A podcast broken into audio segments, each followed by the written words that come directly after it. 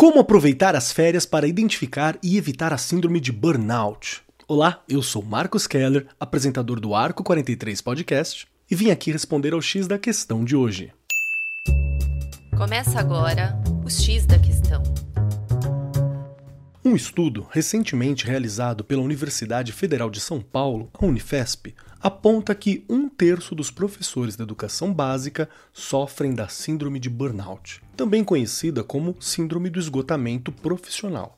O burnout é um distúrbio emocional que leva a exaustão e estresse extremos. Esses sintomas são avisos do seu corpo sinalizando que algo está errado na sua relação com o trabalho. Essa resposta aponta que existe um desgaste no ambiente de trabalho com altas demandas, competitividade e alto nível de responsabilidade. Viver em constante pressão pode resultar em um estado de depressão profunda e ansiedade. Além da exaustão extrema, sintomas como tontura, dor de barriga, falta de vontade de sair de casa ou da cama, insônia e sentimentos de derrota, desesperança e incompetência são indícios do início da doença. Para o diagnóstico e tratamento da síndrome de burnout, não deixe de fazer um tratamento psicológico.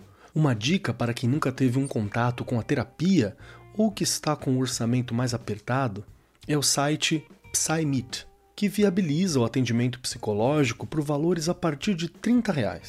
Entender e perceber o que acontece ao seu redor, como isso afeta os seus pensamentos e as suas emoções, são ações importantes para impedir a piora dos sintomas. Ter o apoio de amigos e familiares que reconheçam os sinais também pode fazer toda a diferença.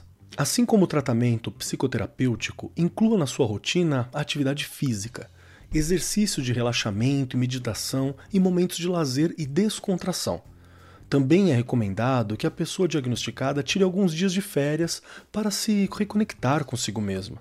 Por isso, aproveite o recesso de aulas para definir pequenos objetivos profissionais e pessoais, conforme a sua realidade.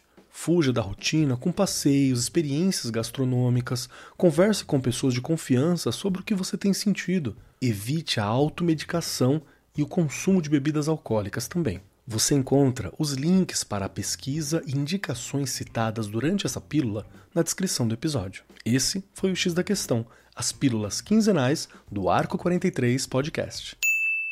O X da Questão, por Arco 43, o podcast da Editora do Brasil.